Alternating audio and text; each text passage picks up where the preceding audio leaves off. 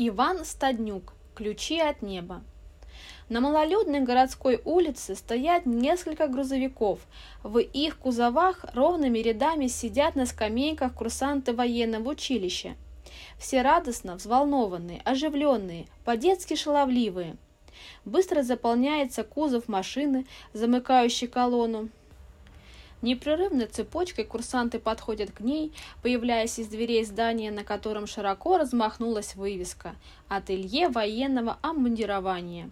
Под вывеской витрины, где за стеклами окаменели по стойке смирно манекены, одетые в офицерскую форму для разных сезонов и разных родов войск.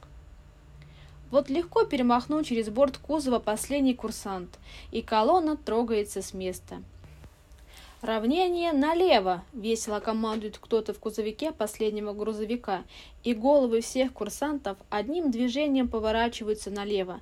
Там идут по тротуару две хорошенькие девушки.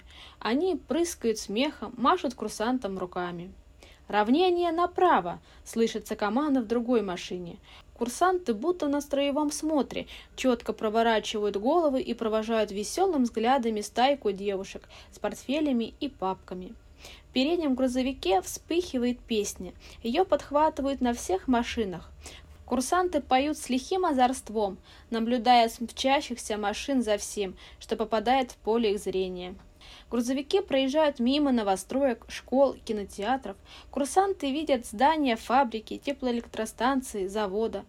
Вокруг картина бурливой жизни. На их фоне вспыхивает название фильма, идут вступительные надписи. Песня утихла. На одной из тенистых и малолюдных улиц мотор заднего грузовика вдруг поперхнулся, зачихал.